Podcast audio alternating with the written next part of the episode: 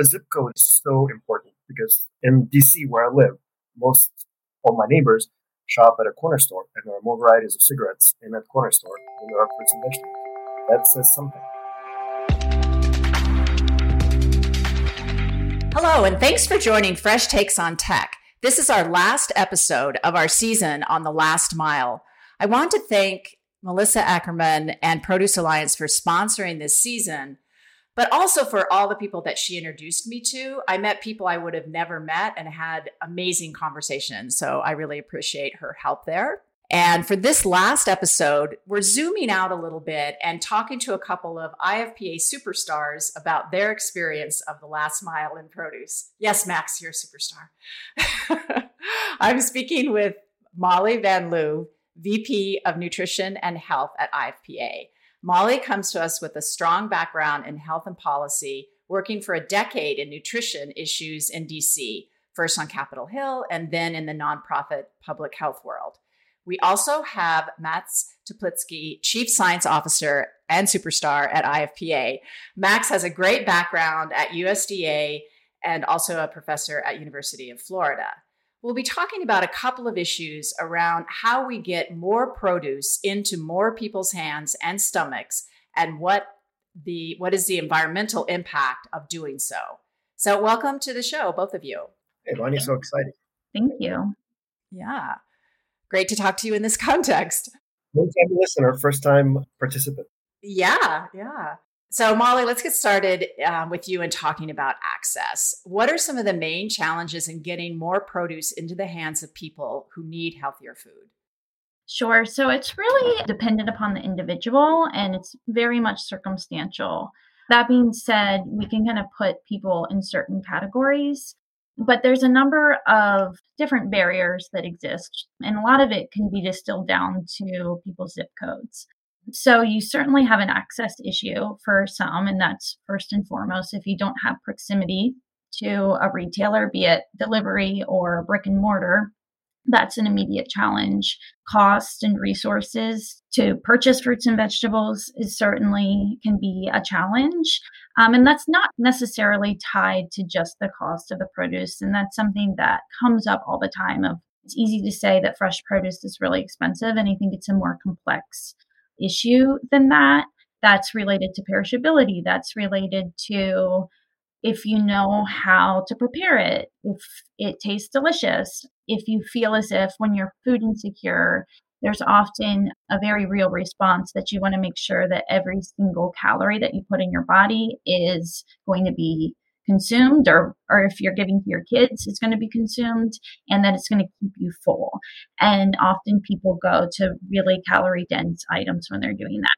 So there are barriers around that. Um, and then time preparing fruits and vegetables that now that's not always a barrier and a lot of fruit and increasingly more vegetables are ready to eat but that can be um, a real barrier or a perceived barrier. Right.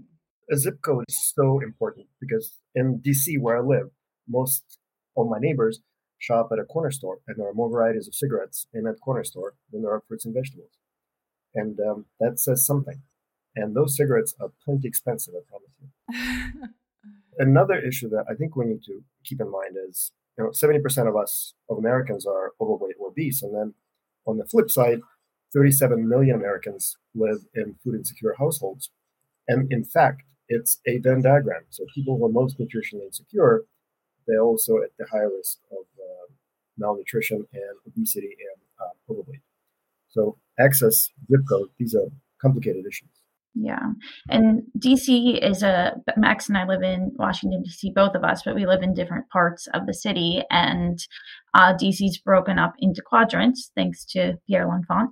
Um, and I'm in the Northwest quadrant, and we have an abundance of grocery stores. I mean, within a mile, there's a Whole Foods, there's a Giant, there's a Wegmans, the Lidl's coming in, there's organic markets, there's an abundance. And that's directly tied to, to health outcomes. And it's not just about, I want to be clear, it's not just about access to the physical retail grocery store. When you also look at different quadrants in DC, there's systemic issues um, and poverty and you know violence and things that are other barriers that that folks don't necessarily think about it. It's not just the grocery store, but you know, in one portion of ward of DC or several wards of DC, there's no kind of traditional brick and mortar grocery stores.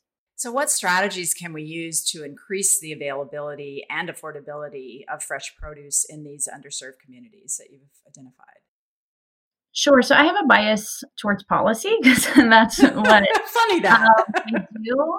But I really do think that in order to address these issues, you have to look at it systemically.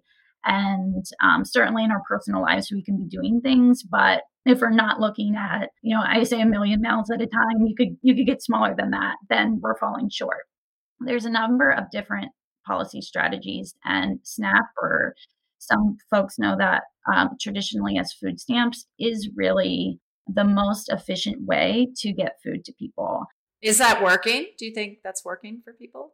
It's working for it's a great question. It's working in addressing food insecurity. Before we had food stamps we saw really severe malnutrition in this country in ways that we don't really see anymore that you see in more developing countries. So we've really addressed food insecurity. The problem is we haven't addressed nutrition security mm. and dietary quality within snap. So while we don't have really acute hunger issues, even though hunger still does persist in pockets within this country, we really have effectively addressed that because SNAP runs through retail and tr- it's a pretty seamless option. You get, um, if you qualify, a monthly allotment of money to be to spend on any food of your choice outside of hot foods and and alcohol. But other than that, you can buy anything you want. So that's a really efficient way to do it at the retail level it's not necessarily the best way to do it from um, a dietary quality perspective. And that's not limited to those who are low income. If you look at the way all Americans eat,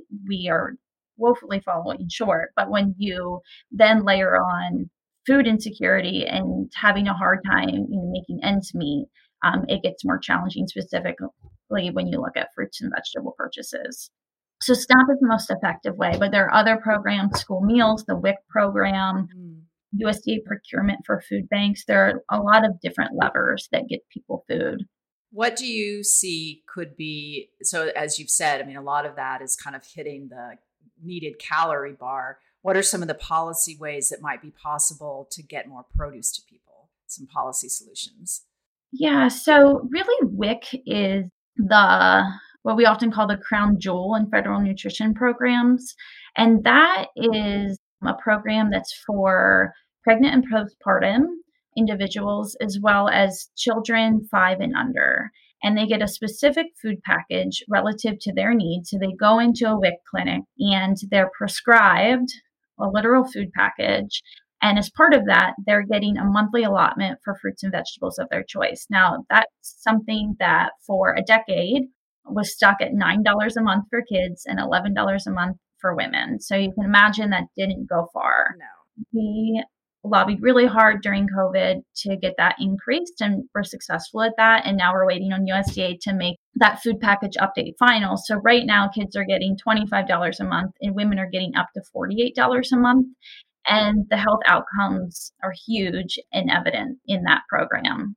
So, given that we at IFPA, all three of us, work across the whole supply chain, are we working with producers to increase the supply of fresh produce to underserved communities? Are you aware of programs that we're working on with that or other parts of the association is working on? So it's interesting to use the word supply because there's different ways you can think about that. And we hear it in policy a lot of if we just like increase the supply of fruits and vegetables, we really have a demand problem. We don't have a supply problem, in my opinion. Oh, interesting perspective. Yeah. Because I'm always like hesitant when people are like, if we just created more to bring the cost down of fruits and vegetables, then more people would buy them. And it is way more complicated than that. But certainly the programs like SNAP and WIC and produce prescriptions, which I know you've talked about previously, we haven't today. It's not direct from the grower in most cases. Um, it's obviously going through the supply chain, but those are the biggest dollar amounts in terms of where I see growers ultimately are going to benefit from that. But there are other areas too, like USDA procurement, where there's an opportunity for USDA to buy food directly, fruits and vegetables directly from growers. Right now, because it's an antiquated system, USDA is really only buying five bulk commodities, um, which is pretty wild. And so there's so much more we could be doing there in terms of USDA purchasing fruits and vegetables and making them available to people who need them. So that would be in food banks and YMCAs, Boys and Girls Clubs, faith based organizations. Now, that is, it's a piece of the puzzle. I don't want to overstate that because food banks should be a last resort for people that sh- we shouldn't make people have to go to food banks to get food if they're food insecure but it does represent an area where there's room for improvement and Vonnie, I think the one of the important aspects of this conversation is de-risking of the last mile.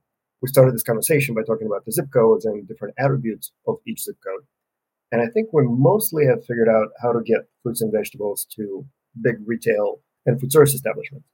We're still struggling to figure out what are the alternative ways of distributing nutritious foods, and fresh fruits and vegetables are primary among them.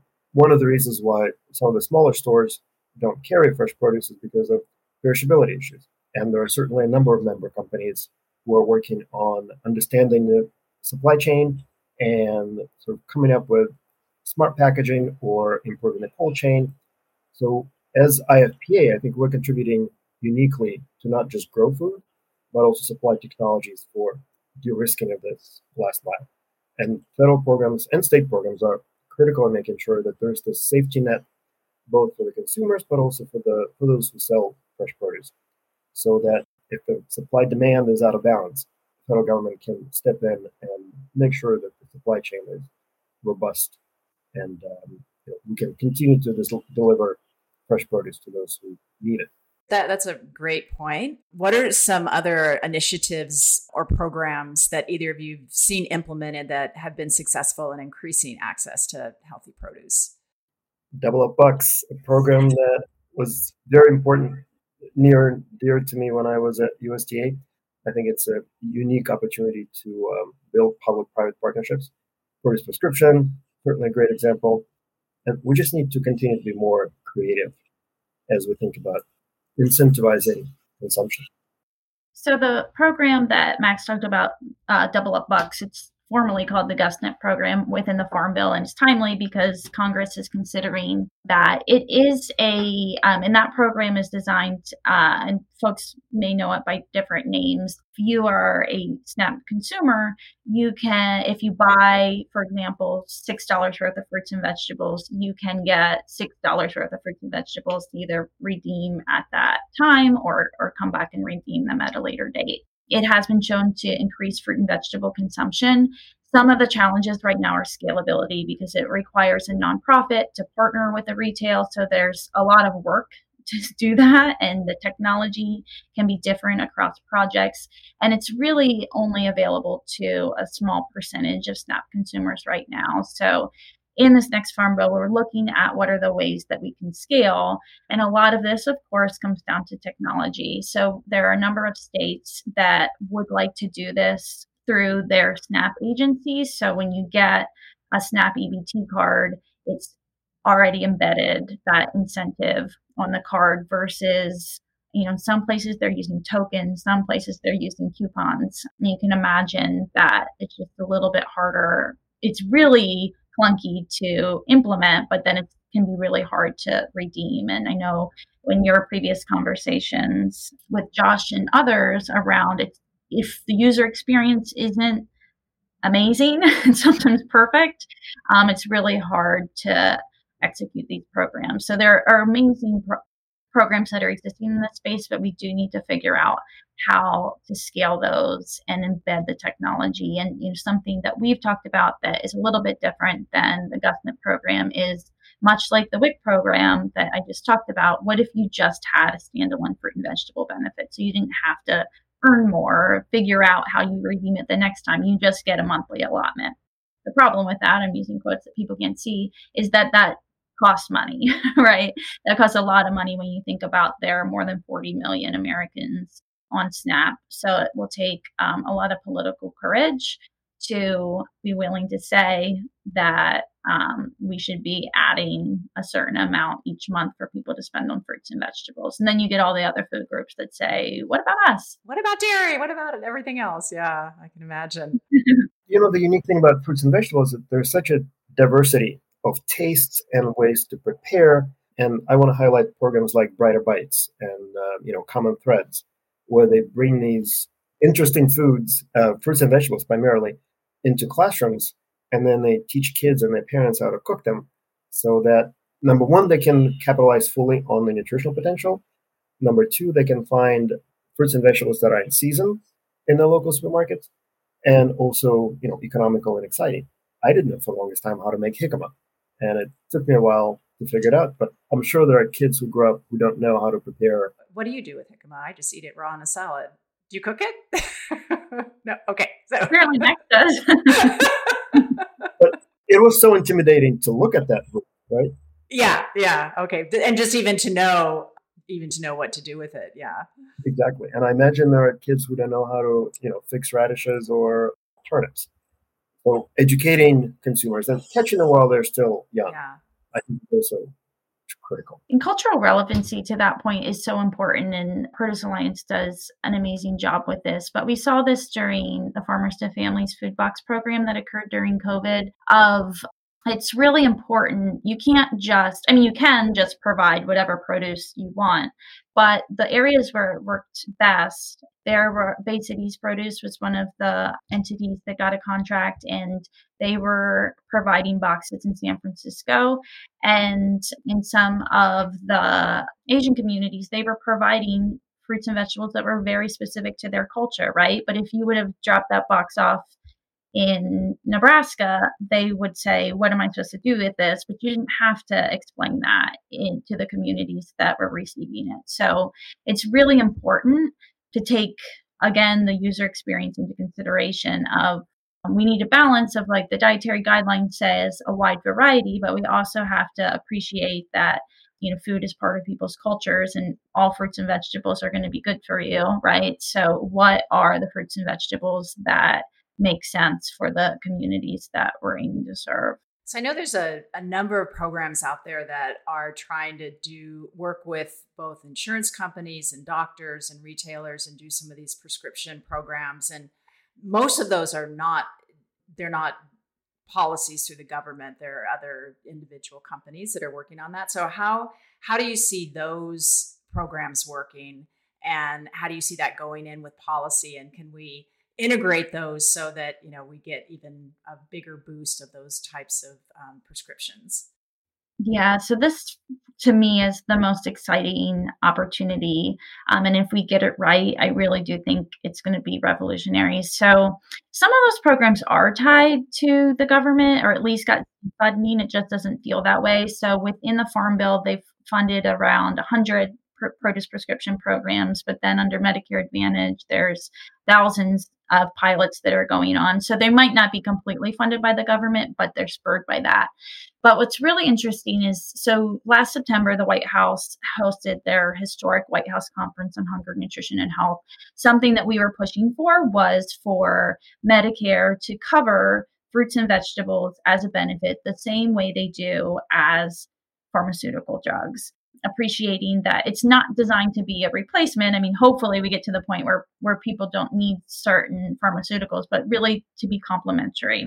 And what the White House strategy came out and said that they weren't ready to do Medicare essentially yet. And the re- and people get often question why Medicare, and that's because the federal government has jurisdiction over coverage there, and then often private insurers follow whatever Medicare and Medicaid is doing. Um, but the White House said is that if states want to pilot covering food interventions, including produce prescriptions, that they will approve that process. So there are about five states right now that are doing that, six more or so in the hopper. And there's a lot of effort around trying to get more states to approve those waivers. So once that start, as more and more states adopt these kind of strategies, um, reimbursement practices, I think we'll see the federal government revisit. And they have already committed the, the VA, Veteran Affairs, and Indian Health Services, both fully integrated federal health systems, um, have also committed to doing produce prescription pilots. Um, so once we get the data there, are confident that they will adopt that as well. But again, that's really going to take technology and the user experience is going to be the biggest thing. The ninth thing, and I'm simplifying this, is that unlike what we talked about in SNAP, cost and resources aren't quite the same because if you treat it as a covered benefit, um, it's just integrated into healthcare costs versus for SNAP or WIC, we need to ask Congress for money essentially every single year to do that. And it's just more integrated into the healthcare system because you're seeing immediate healthcare costs if people are eating uh, or relatively immediate healthcare savings if people are adopting better dietary quality. So, what do you see as if you could see the future or, or wave your magic wand? What are the best systems and private uh, public partnerships that are going to continue to make this work to get more produce to people? Well, we'd love to see advocacy. I wouldn't be good at my job if I didn't say that people should be asking the, the federal government to be more engaged in this. But the public private partnership is really, you know, having the technology piece come to the table, healthcare systems come to the table, and they are but continuing to do that to figure out how to do this seamlessly. So it's not just about, you know, how you get the money to people to redeem. That's a piece of it, but it's also what are the billing codes to take the 15 minutes to talk to a patient about food interventions. Um, all of those things that are barriers to actually executing something like this, everybody needs to come together and kind of figure out what that looks like. Great. Switching gears a little bit, and looking kind of a, at another aspect of last mile. Um, Max, what do you think the environmental impacts are associated with last mile of food distribution? Well, that's a good question. And again, it depends on where we're distributing food, where the food is grown. There's a lot of interest in uh, indoor ag as a way to sort of provide an alternative to field growing. You know, in some places in the desert, in the Middle East, for example, we're seeing that this is probably one of the better approaches for growing fresh produce. How can that compete with field grown? I don't yet know. But we're also talking about the cost of uh, packaging and the environmental footprint of packaging. There is a movement in Europe to toward um, reusable packaging, but I think we need to sort out if we're going to go to reusable packaging, what is the reverse logistic of that look like? How we're going to truck that reusable packaging, and um, what is going to be the carbon footprint of that? Yeah, I mean, what's the carbon impact if you're moving things around? That's that's an issue as well. Are there ways? Are we measuring what the impact is? Do we even know really what last mile impacts? Is anyone looking at that? I'm sure there's a way to model that. I just haven't kept up with the. Yeah, what what it would be. So we talked about more sustainable packaging practices and what that might look like what are some ev- other efforts to reduce waste? Because when you look at the whole carbon footprint of produce the amount of waste you know that we have is a, a, huge part of that. It's it's it's not putting the food in the truck it's that the food ends up in the garbage can. And so all the energy that we use to produce that food um, goes nowhere. So what are some things that we're looking at to reduce waste? The amount of food that's wasted is just staggering shocking. On average a third of all food in the US is lost to wasted. For some fresh produce items, it's up to 70%. So um, 70% of leafy greens that are already harvested, they don't end up in the stomach. And to me, this is just terrifying.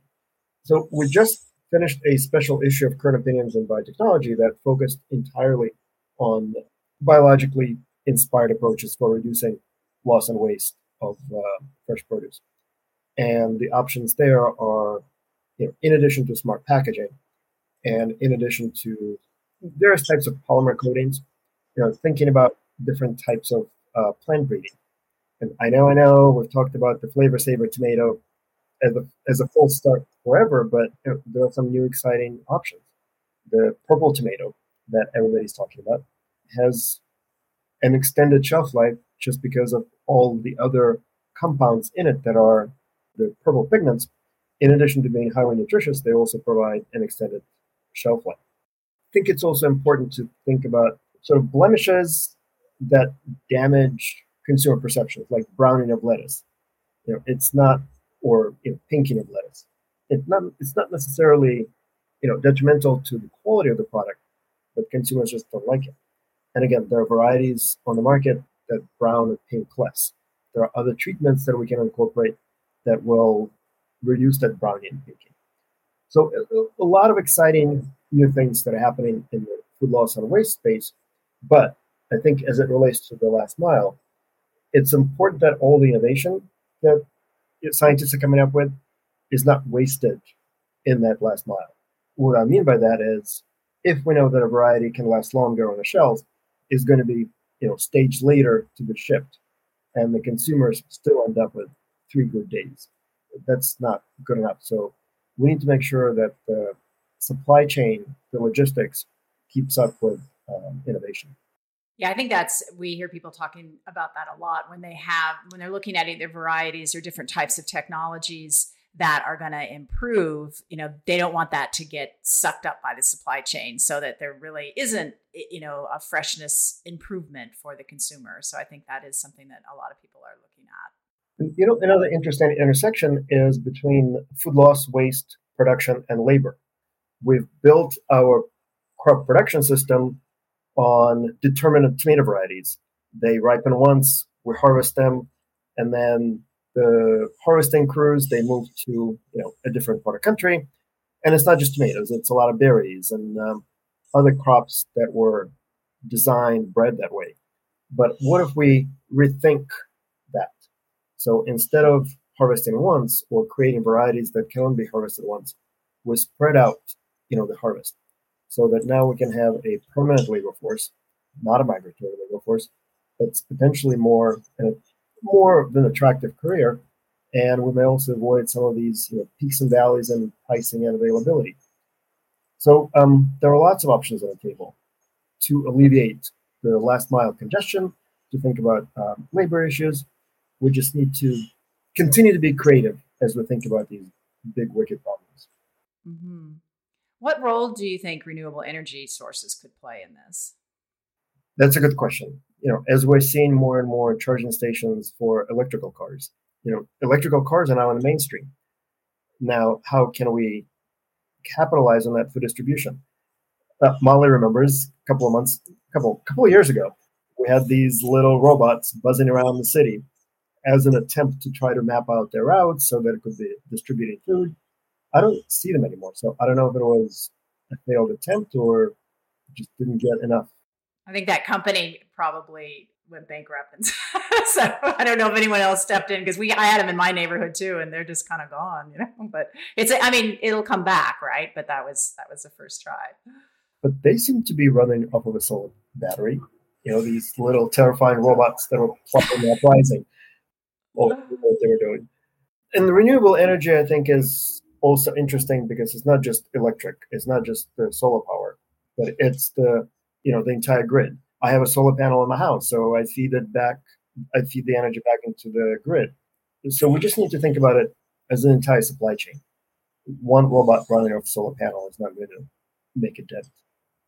Yeah.